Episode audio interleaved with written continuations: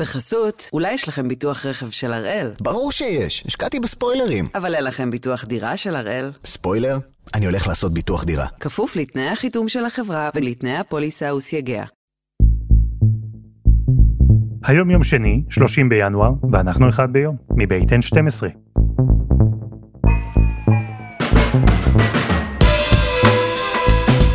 אני אלעד שמחה יופי, אנחנו כאן כדי להבין טוב יותר מה קורה סביבנו, סיפור אחד ביום, בכל יום.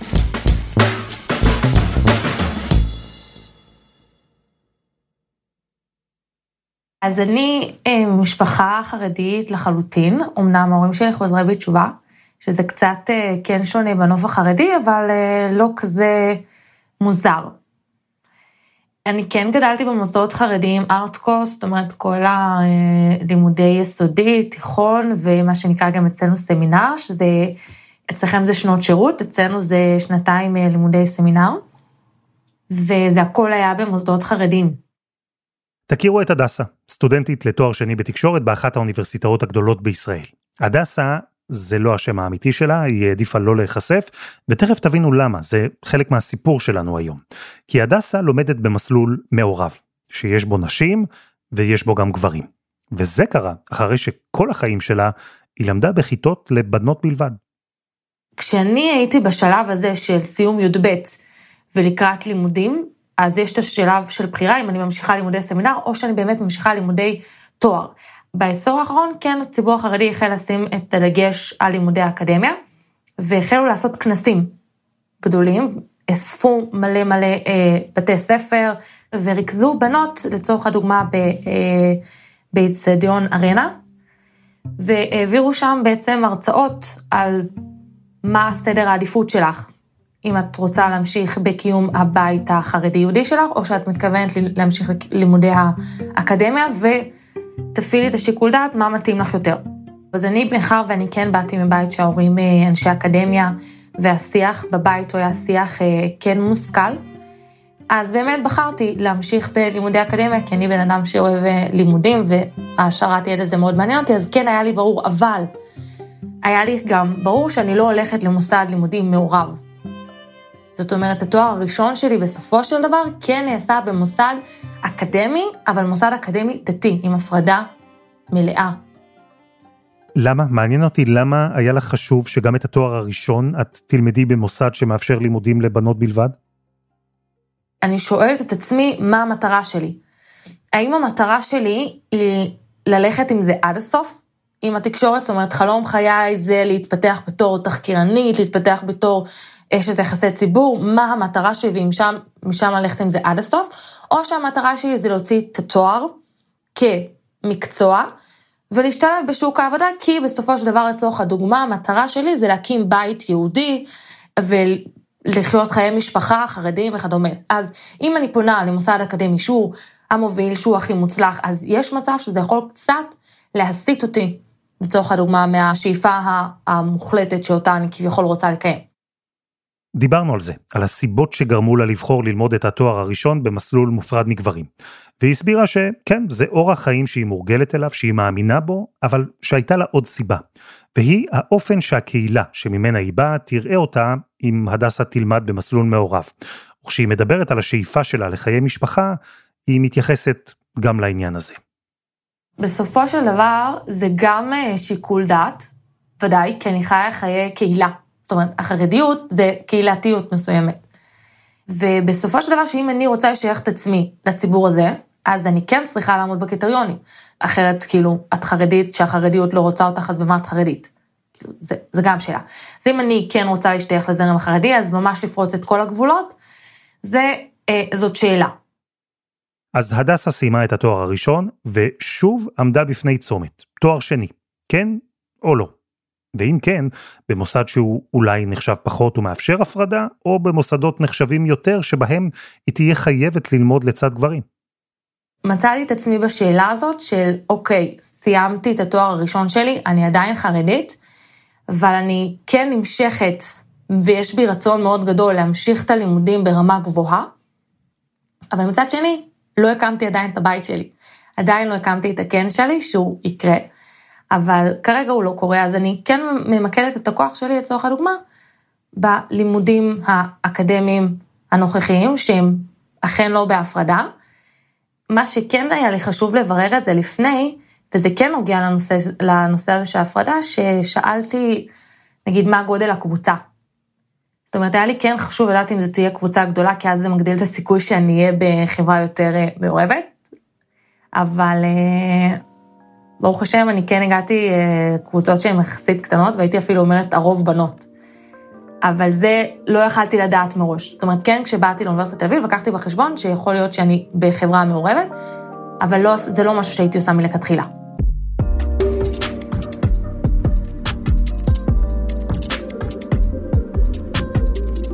אז הדסה בחרה, לפחות כרגע, בשאיפות המקצועיות שלה, להמשיך ולהתפתח באקדמיה, גם אם זה אומר שהיא צריכה ללמוד בסביבה שהיא פחות נוחה לה באופן אישי, ובטח פחות מקובלת בקהילה שממנה היא באה. כי הדסה מסתכלת על המציאות בכמה מימדים, היא מבינה שבאיזשהו שלב היא כבר לא תצליח להמשיך בניסיון שלה לחיות חיים בהפרדה מלאה. אז תראה, אנחנו לוקחים את מוסד האקדמי ועושים איזה קצת דרמה על נושא ההפרדה, אבל בואו נדבר תכלס, אנחנו נוצאים לשוק העבודה, בואו לא נתמם, אנחנו עובדים בחברה מעורבת. גם אם אני הולכת להוראה, יהיה מנהל, יהיה פקח, ואם אני הולכת לא משנה, כל מוסד שהוא, הוא יהיה מעורב. אז בין אם אני רוצה, בין אם לא, אני אתחכך עם הסיטואציה שבה אני צריכה לדעת להשתלב בחברה מעורבת. אז אני את המקסימום שלי עשיתי. אז נכון עכשיו אני כאילו לא רואה את ההבדל בין מוסד לימודי או עבודה שבה אני עובדת ללא הפרדה. תראי, כל אדם, ובמציאות שלנו בטח כל אישה, נתקלת בחיים שלה בשאלות סביב איזון בין חיי משפחה לבין קריירה. אבל זה לא מתסכל אותך או מבאס אותך שעבורך עצם העובדה שאת רוצה להתפתח, ולכן את חייבת להתנהל בעולם לצד גברים, שעצם זה השאיפה שלך יכולה לפגוע בחלום השני שלך בכלל להקים משפחה, אפילו זה יכול להרחיק אותך מהקהילה שלך? אני אגיד לך את האמת, לא, זה לא מתסכל אותי. כן הייתי חושבת שהחברה החרדית מנסה מאוד מאוד לשמור על העמודים שאותה היא מציבה, כדי לשמור על הצביון שלה. זה שאנחנו, כל מיני אנשים שבוחרים קצת לסתות וללכת ללמוד לימודים גבוהים שלא תואמים את ההשקפה החרדית, זאת בחירה שלנו. אני לא הייתי מגדירה את זה כמבאס, אולי כי אני גם מקבלת את זה כברור מאליו, זאת אומרת, אין לי שום ציפייה לכך שהחברה שלי תשנה את זה, אבל עדיין אני חושבת שבסופו של דבר, אם זה הדרך שלה וזה המטרה שלה, וככה היא רואה את הדרך הנכונה לשמור על המטרה שלה, זאת בחירה שלי מה לעשות עם זה, ואיך להסתכל על זה. אז זה הסיפור של הדסה, והוא לא רק שלה. בימים האחרונים מדברים בממשלה החדשה על הפרדה מגדרית, גם בשמורות הטבע והגנים למשל. ועכשיו, המועצה להשכלה גבוהה החליטה להקים עוד 3 קמפוסים נפרדים לסטודנטים וסטודנטיות, הכל במימון המדינה.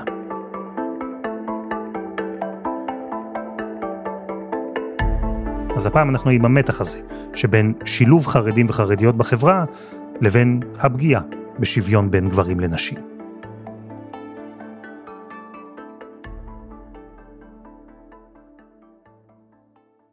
למרות שהיו בישראל מקומות שפעלו בהפרדה בין גברים לנשים, ולמרות שכבר בשנת 1969 הוקם מרכז להשכלה גבוהה לגברים בלבד, אחר כך הוא הפך למרכז להשכלה גבוהה לנשים בלבד, את הסיפור שלנו כדאי להתחיל בתחילת שנות ה-2000. אז ההפרדה המגדרית התחילה להיכנס גם למוסדות הגדולים יותר להשכלה גבוהה. ישראל הייתה בדרך, או לפחות קיוותה אז, להיות בדרך להצטרף ל-OECD, ארגון המדינות המפותחות, ובין הבעיות שסיכנו את העניין, היו הפערים החברתיים ושיעור העוני. אז ישראל החליטה שזו מטרה לאומית לתמרץ צעירים חרדים לרכוש השכלה גבוהה. ובזמן שחשבו איך עושים את הדבר הזה, וניסו בכל מיני דרכים שלא ממש עבדו, לדוקטור יעקב בן שמש, מרצה למשפט ציבורי בקריה האקדמית אונו, לא אדם חרדי או דתי אגב, הציעו ב-2008 להצטרף לניסוי חדש, ללמד בקמפוס נפרד לגברים ונשים מהמגזר החרדי. אז אנחנו התחלנו, היינו מבין הראשונים אני חושב, רק אחר כך זה נהיה נושא שהוא גם פתאום נהיה שנוי במחלוקת פוליטית ובמחלוקת משפטית, וזה הפך להיות סוגיה על סדר היום הציבורי ברמה של הדיון והדיבייט. אבל כשאנחנו עשינו את זה, אני חושב שזה באמת היה על רקע מגזר, אוכלוסייה, פלח אוכלוסייה, שיש שם פוטנציאל גדול, והתנאי שלהם זה שיהיו קמפוסים נפרדים, היה את הרב פוגל שהגה את הרעיון הזה לפחות אצלנו, וזה הצליח מאוד, בתוך כמה שנים זה נהיה קמפוס גדול עם מאות סטודנטים בכל שנה. הקמפוס החרדי פעל באור ירודה לא רחוק מהקמפוס הכללי, והוא שימש גם גברים וגם נשים, אבל לא באותו זמן. דוקטור בן שמש לימד את הגברים החרדים על משפט חוקתי ומשפט מנהלי, ולימד את הנשים תורת המשפט. וכבר ביום הראשון הוא הבין שזאת תהיה עבורו לפחות חוויה שונה לחלוטין מכל הכיתות שלימד לפני כן. זה עולם אחר, אתה נכנס לעולם אחר, עולם מחשבה אחר, עולם ביטויים אחר. אתה מדבר בשיעור הראשון על הפרדת הרשויות, אוקיי? הרשות המחוקקת, הרשות המבצעת, הרשות השופטת, זה דברים שלומדים באזרחות, כל אחד שלומד בתיכון יודע במה מדובר. ופה פתאום אתה נתקל במבטים שלו, כאילו על מה אתה מדבר, וצריך להסביר את הדברים האלה. בהתחלה זה היה מאוד מפתיע, כן? אחר כך גם, אני חושב שהקריאה האקדמית החליטה שצריך לעשות סמסטר מכינה, כדי להשלים את החוסרים האלה, אבל כן, היו חוסרים, והיו פערים בנושאים מאוד מאוד בסיסיים, שמי שבוגר מערכת חינוך ממלכתית, אפילו אם הוא לא עכשיו איינשטיין, יודע את הדברים האלה, ובקמפוסים החרדים לא, וזה מאתגר, זה מאתגר גם את המרצים, גם את המוסד, וגם את התלמידים. וברגע שהתגברתם על הפער הראשוני הבסיסי של הידע, איך התנהלו השיעורים, איך היה ללמד אותם משפטים? זה חוויה... להגיד אנתרופולוגית זה לא יפה, כי זה נשמע כאילו עכשיו זה איזה שבט זר, זה פה מעבר לרחוב, אבל זה חוויה של החשפות הדדית, אני אליהם והם אליי. עכשיו אני מלמד משפט חוקתי, תשמע, זה נושא שהוא מאוד טעון, לומדים שם גם על אליס מילר וגם על דנילוביץ' וגם על הומואים, כל הנושאים האלה, ללמד את זה בקמפוס חרדי, הקמפוסים האלה מאפשרים מפגש, שאחרת לא היה מתקיים בין חלק גדול מאוד מהאנשים האלה, לבין המרצים והמרצות. ב-2011, כמה שנים אחרי שהניסוי באונו התחיל, ושדוקטור בן שמש נכנס לראשונה לכיתות המופרדות, המועצה להשכלה גבוהה לקחה את המודל והרחיבה אותו. כי זה לא היה רק רצון של המדינה לשלב חרדים בהשכלה הגבוהה, אחר כך גם בשוק העבודה, היו תהליכים פנימיים בתוך החברה החרדית שהובילו לזה שגם שם נוצר ביקוש ללכת וללמוד. אז המועצה, המל"ג, יזמה תוכנית להקמת מסגרות חרדיות בעוד מוסדות להשכלה גבוהה, ובתקצוב של 1,700 מיליון שקלים. התוכנית הזו כללה מבנים נפרדים, או ממש קמפוסים נפרדים, שבהם מי שרצה ועמד בקריטריונים שהגדירו אותו כאדם חרדי, יוכל ללמוד בהפרדה, גברים לחוד ונשים לחוד. ובשלב הזה גם התעוררה ביקורת, והוגשו עתירות לבגץ, ועלו נימוקים וטיעונים שהלכו והתפתחו עם השנים. ובין היתר, מי שעתרה לבגץ יותר מפעם אחת, היא דוקטור יופי תירוש, סגנית דיקן הפקולטה למשפטים באוניברסיטת תל אביב. היא טענה שההפרדה שמדברים עליה, הפכה למשהו שהוא הרבה יותר בעייתי. נכון. אז כשאנחנו אומרים הפרדה, אנחנו נוטים לחשוב על הפרדה בתנאים שווים. גברים בצד אחד, נשים בצד שני, ואז השאלה הופכת להיות שאלה של סובלנות תרבותית. מה מפריע לנו שזה ככה? מינוח אחר שצריך לשים פה על השולחן, זה הצד השני, הקצה השני, והוא הדרה. מצב שבו הפעילות, התפקיד, שמורים לגברים בלבד. באמצע יש לנו סיטואציה של הפרדה, אבל בתנאים לא שווים. למשל, כשנשים יושבות מאחור, או כשהן מקבלות פחות תקציבים, או פחות תנאים, למה שזה לא יהיה. אז אלה שלושת המושגים שיש לנו, הדרה, הפרדה ואפליה.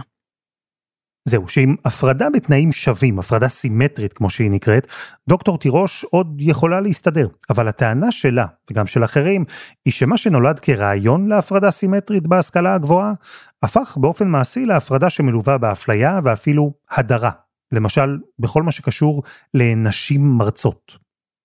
וכמו שזה נראה בפועל, כשעוברים משלב החלום לשלב המציאות, אז מגלים שבפועל זה לא נראה כמו הפרדה בתנאים שווים, נשים בכיתה אחת וגברים בכיתה אחרת, זה נראה אחרת לגמרי. נשים מופלות במסלולים האלה, נתחיל מהאפליה של המרצות, גברים מרצים מלמדים גם בכיתות הגברים וגם בכיתות הנשים, נשים מרצות לא מורשות להיכנס לכיתות הגברים. עוד היבט של האפליה הזאת הוא האפליה של הסטודנטיות. כל המערכת הזאת נולדה בשביל לשלב גברים חרדים. אז הסטודנטיות החרדיות מוצאות א', שאין להם מלגות כמו שיש לגברים, וב' שהן מקבלות גישה למקצועות לימוד שמאפיינים נשים, מקצועות צווארון ורוד, מעוטות פרנסה וסטטוס, והגברים יש להם גישה למקצועות כמו מחשבים וכלכלה, כן, מקצועות מבוקשים ויוקרתיים. הבנות מגיעות לקמפוס ומגלות ששולחים אותן הביתה במוסדות אקדמיים ציבוריים, אם הן לא צנועות מספיק. ההפרדה שהתחילה בתואר הראשון ממשיכה לתואר השני, ההפרדה שהתחילה כהפרדה בכיתות ממשיכה להפרדה בשעות בספרייה, להפרדה בקפיטריה, לבכלל קמפוסים נפרדים, כניסות נפרדות. אין דרך לעקוף או להציג את זה אחרת, גם המתנגדים, גם התומכים יסכימו, יש כאן חוסר שוויון. דוקטור בן שמש לדוגמה, הוא יכול היה ללמד סטודנטים וסטודנטיות, אבל דוקטור תירוש רק את הסטודנטיות. ולכן השאלה שעלתה, ולא בפעם היחידה בדיון הזה, היא אם חוסר השוויון הזה הוא מחיר ששווה לנו לשלם עבור השינוי שקורה בתמונה הגדולה. יש פה מחיר, לבוא ולהגיד אני לא מוכן בתור גבר שאישה תלמד אותי, זה אמירה מפלה, זה אמירה שמשפילה, זה אמירה שיש בה פגיעה בכבוד האישה ובעקרון השוויון, בזה אני לא חולק, אין שום שאלה בכלל. אבל גם אני לא מקל ראש במאות נשים, אני לא מדבר עכשיו על הגברים, נשים חרדיות שאחרת היו יושבות בבית. אני גם בזה לא מקל ראש. אז יש פגיעה במרצות, תהיה פגיעה גדולה הרבה יותר. במאות נשים חרדיות שישבו בבית ולא ירכשו השכלה, ולא יצאו מהבית, ולא יהיו אקדמאיות, ולא יהיו עורכות דין, ולזה יהיו גם כן משמעויות מבחינת מעמד האישה, והניסיון לקדם את הערכים הפמיניסטיים בחברה הישראלית, בכל הרוחב, לא רק אצל המרצות באקדמיה, שזה חשוב, חס ושלום שלא יצא, שאני חושב שזה בעיניי לא מעניין. זה מעניין וזה חשוב, אבל זה רק מרכיב אחד במורכבות הזאת.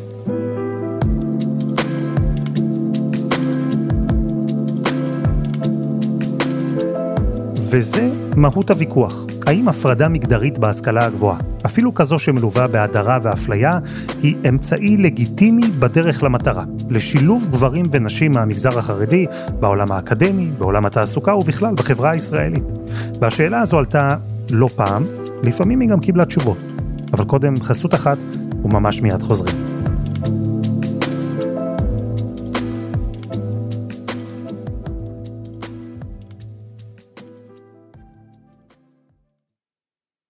בחסות, אולי יש לכם ביטוח רכב של הראל? ברור שיש, השקעתי בספוילרים. אבל אין לכם ביטוח דירה של הראל? ספוילר? אני הולך לעשות ביטוח דירה. כפוף לתנאי החיתום של החברה ולתנאי הפוליסה וסייגיה. אנחנו עם ההפרדה המגדרית במוסדות ההשכלה הגבוהה, אחרי החלטה של המועצה להשכלה הגבוהה להקים עוד 3 קמפוסים נפרדים לחרדים במימון המדינה. וזו החלטה שנויה במחלוקת, כי ההפרדה המגדרית בהשכלה הגבוהה היא בעצמה שנויה במחלוקת. התומכים טוענים שזו בעצם הדרך היחידה להביא את המגזר החרדי בכמויות גדולות אל תוך האקדמיה. זו הדרך היחידה לאפשר להם ללמוד בסביבה טבעית ומותאמת לעולם הערכים שלהם. אני מניח, תמיד בכל קבוצה ובכל מקום יש יחידי סגולה שיש להם את הכוח להתגבר על המוסכמות וללכת וללמוד, גם אם זה לא מקובל. אבל אם אתה שואל אותי עכשיו על המסות, נגיד, כיתה של 100 אנשים, אז אולי 10, אולי 5, כן היו הולכים ולומדים גם באוניברסיטה, זה בערך מה שאני יכול להעריך. ובמיוחד אצל אנשים, זאת אומרת, הקמפוסים הנפרדים בהחלט משרתים אוכלוסייה, שאני לא יודע להעריך את גודלה, אבל היא לא קטנה בכלל, שאחרת לא היו מגיעים ללמוד לימודים אקדמיים.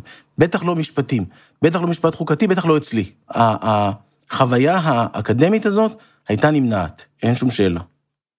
זה הטיעון המרכזי, שבלי קמפוסים מופרדים, סטודנטים חרדים פשוט לא היו מגיעים. וסטודנטים חרדים רבים אומרים את זה בעצמם, שהם בוחרים ללמוד בהפרדה מגדרית, כי בלעדיה הם לא היו לומדים באקדמיה. אבל הטענה הנגדית אומרת שברגע שיש אפשרות להפרדה, אז ברור שהם יבחרו בה. יותר מזה, ברגע שיש אפשרות להפרדה, גם פלגים יותר ליברליים במגזרים הדתיים יבחרו בדרך הזו, ואם לא הייתה כזו אופציה, הם כן היו בוחרים בלימודים מעורבים. אז אני יכולה לספר שגם להנהגה של הבדואים בדרום היה מאוד קשה להסכים שבנות בדואיות ילמדו בבן גוריון, ובן גוריון אמרה, לא, זה הקו האדום שלנו, אנחנו לא ניתן לימודים בהפרדה כמו שאתם מבקשים, למרות שלסטודנטיות הבדואיות לא נוח, ולמרות שההורים שלהם וראשי השבטים לא יאשרו להם, זה לא אושר, לימודים לבדואיות בלבד, לנשים בלבד. היום ההשכלה של בדואיות בבן גוריון, במכללת ספיר, במקומות אחרים, היא הצלחה כבירה, וזאת הדגמה בשבילי שהחרדים והחרדיות היו מגיעים לאוניברסיטה הרגילה, לו הדבר הזה היה לא קורה בהפרדה מראש. יש מספיק מגמות פנימיות בתוך החברה החרדית שדוחפים אותם החוצה ללמוד ולהתפתח ולהתפרנס, והתקציבים שהיום מושקעים רובם ככולם במימון המסגרות הנפרדות היו הולכים לחיזוק אקדמי ולמלגות. יכול להיות שאם אנחנו נתעקש ונעמוד על העקרונות שלנו יום אחד, או בהדרגה, בסוף כולם יבואו ללמוד אצלנו, כי לא יהיה במקום אחר ללמוד. יכול להיות. אבל זה ייקח 50 שנה. אני מעדיף שזה ייקח 5 שנים. המחיר שאנחנו משלמים, אני חושב, שווה בתועלת. דילמה. תודו. יש טיעונים נוספים. כי כן, אנחנו כחברה יכולים להסכים ששווה אולי לשלם מחירים של שוויון במקום אחד, כדי להרוויח שוויון במקום אחר. אפשר. אלא שלא בטוח שזה בדיוק קורה כאן. מבקר המדינה, הוא מצא לדוגמה שרוב הגברים החרדים בכלל לא מסיימים את התואר, שרוב הנשים החרדיות קיבלו תואר, אבל בהוראה. יש עודף של מורות חרדיות, והן ממילא לא יכולות ללמד תלמידים חרדים בנים. התוכניות הללו לא מצליחות, הן כישלון, לא אני אומרת את זה, מבקר המדינה אומר את זה בדוח חריף, והסיבה של כישלון זה שההפרדה היא בעיה מספר 5 ברשימות בעיות של חרדים שמגיעים לאקדמיה, הרבה יותר קשה להם עם זה שאין להם לימודי ליבה, ועם זה שיש להם קשיי פרנסה, אבל רוב מוחלט של התקציבים במסלולים האלה הולך למימון של קמפוסים נפרדים, זה הרבה מאוד תשתיות, ולמימון של מרצים כפול 3. תחשוב על זה רגע, אם יש לי קורס במבוא לסטטיסטיקה, אז אני צריכה מבוא לסטטיסטיקה רגיל, כן, קורס בקמפוס המרכזי שלי, המעורב, ואני צריכה עוד 2 מרצים ו2 כיתות של מבוא לסטטיסטיקה, אחד לנשים ואחד לגברים. הדבר הזה הוא סופר יקר. אבל אז אנחנו מגלים שרבע מהגברים החרדים שהתחילו את המכינה, רק רבע גומר את הלימודים, מסיים אותם עם תואר, ויותר מחצי מאלה שגמרו את המכינה והשתלבו בלימודים, מסיימים את הלימודים עם תואר. אז אפשר להסתכל על הנתונים האלה ולראות הוכחה לכך שאנחנו כן משלמים בשוויון במקום אחד, ולא באמת מרוויחים את השוויון במקום האחר, שאנחנו יוצאים מופסדים. אבל שוב, הדיון הוא יותר מורכב, כי האם רווח עבורנו כחברה הוא רק במקרה שסטודנט חרדי יסיים את התואר? תשמע, האמת שאני לא בקיא במספרים, אני לא יודע כמה מסיימים וכמה לא מסיימים, ואני לא רוצה עכשיו להיות יותר מדי, אתה יודע, לא יהיר, אבל אני אומר, מי שלמד קורס אצלי במשפט חוקתי, הרווחנו. עכשיו, אם הוא בסוף לא סיים, אז מה שהוא למד הוא למד, מה שהוא לא למד הוא לא למד, מצבו יותר טוב ממה שהיה מאשר לולא היה לומד בכלל. עכשיו, יש כאלה שלמדו והגיעו, ואני התחלתי אפילו עם 2-3 שהגיעו לכנסת, לא צריך להגיע לכנסת, יש אנשים שהגיעו לפרקליטות המדינה ולמחלקת בגצים, ויש לנו עוזרת משפטית בבית המשפט העליון, שלמדה בקמפוס של הנשים החרדיות, יש ציבור גדול, אבל בשביל מגמה, בשביל איזו מוביליות חברתית, אתה לא צריך 100% הצלחה. העלינו כאן המון שאלות, ובשנת 2021, שוב בעתירה שגם דוקטור תירוש הייתה מעורבת בה, בגץ דן בכולן, ולשופטים שם לא היו חיים קלים. הם בעצם החליטו גם וגם. ההפרדה חשובה, הם אמרו, אפילו הכרחית, ויש מחיר שכדאי לשלם עבורה, אבל עד גבול מסוים. בגץ בפסק דין מונומנטלי שניתן לפני 1.5 שנה, שיש בו דעת רוב של 3 שופטים ודעת מיעוט של 2 שופטים אחרים, אמר, אני אאפשר את המשך התוכניות האלה, כי זה משיג מטרה מאוד מאוד חשובה. אממה, לצד האישור הזה, בג"ץ אמר, כיוון שזה פוגע בזכויות יסוד, זה צריך להיות מידתי, שהפגיעה לא תעלה על הנדרש בשפה משפטית. ולכן הוא אמר, אפליית המרצות חייבת להיפסק, מרצות צריכות ללמד בכיתות הגברים, התוכניות לימוד של חרדיות ושל חרדים צריכים להיות זהות, אכיפת צניעות בקמפוסים זה דבר מאוד בעייתי, הפרדה תהיה רק בתואר הראשון, לא בתואר השני, לא לכולם, רק לחרדים פר אקסלנס שבאמת קשה להם. זאת אומרת, הוא נתן לנו איזה שהם שיעורי בית למדינה, למועצה להשכלה גבוהה, ואמר לה, כל עוד תעשי את זה בצורה מרוסנת, שלא תפגע יותר מדי, שתשאיר רק את ההפרדה החיונית, אז אני אאפשר את זה כי הפגיעה בזכויות תהיה פרופורציונלית. המועצה להשכלה גבוהה, למרבה הצער, מתייחסת לפסק הדין הזה כניצחון גורף, והיא אומנם מודיעה למוסדות האקדמיים שהם צריכים לציית לפסיקת בגץ, אבל להגיד לך שהיא מוודאת שמרצות נכנסו לכיתות הגברים, היא איננה מוודאת, להגיד לך שהיא מוודאת שההפרדה נשארת רק בכיתות הלימוד, ממש לא. פסק הדין בהערות שלו על שההפרדה תיראה כמו משהו סביר שאנחנו יכולים לחיות איתו כיוון שהוא משרת מטרה לאומית חשובה, פשוט לא מיושם. יש ממנו התעלמות גורפת. וההרהור שלי על הסיפור הזה של האקדמיה, הוא הרהור של האקדמיה כמשל. כי מה שאנחנו רואים מהסיפור הזה, זה ראשית שהפרדה לא מובילה לשילוב, אלא היא מובילה לעוד הפרדה. היא מובילה מהפרדה בתואר הראשון להפרדה בתואר השני, מהפרדה רק לחרדים, להפרדה לחרדלים ולדתיים לאומיים, ולהפרדה בהכשרות מקצועיות. אז זה דבר אחד, הפרדה מובילה לעוד הפרדה, והלקח השני והלא פחות חשוב, זה שאין הפרדות שוות. הרעיון שאפשר לעצב מרחבים שבהם אנחנו separate but equal, שאנחנו נתקן את האפליות של אנשים, מתגלה שוב ושוב באקדמיה, בצבא, באוטובוסים, בקונצרטים, בהופעות, פשוט כרעיון בלתי ישים.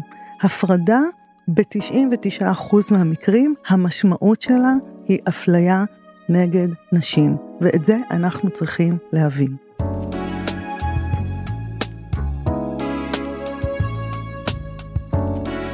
אז במועצה להשכלה גבוהה סיפרו לנו על ההצלחה של התוכניות המופרדות, על סטודנטים וסטודנטיות רבים שנרשמים, שלומדים, מסיימים תארים, מוצאים עבודה ומשתכרים במשכורות גבוהות הרבה יותר מאשר אנשים אחרים במגזר החרדי שהם לא אקדמיים. אבל האם הכל נעשה כדי לדאוג שההפרדה המגדרית תהיה כמה שיותר סימטרית, שלא תהיה פגיעה לא פרופורציונלית בסטודנטיות ובמרצות, שהמחיר שנשלם כחברה בפגיעה בשוויון יהיה מותאם גם לרווח? גם עכשיו, כשעוד 3 קמפוסים מופרדים עומדים להיפתח, יש לא מעט אנשים שטוענים שלא, שהדרך להפרדה שוויונית אמיתית עדיין ארוכה.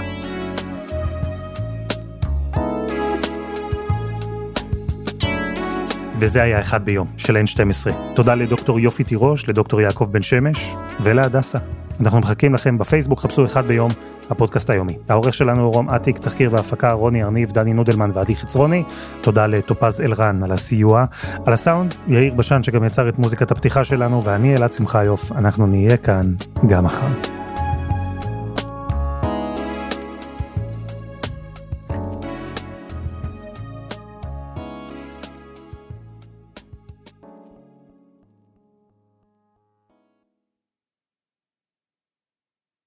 בחסות, אולי יש לכם ביטוח רכב של הראל? ברור שיש, השקעתי בספוילרים. אבל אין לכם ביטוח דירה של הראל? ספוילר? אני הולך לעשות ביטוח דירה. כפוף לתנאי החיתום של החברה ולתנאי הפוליסה וסייגיה.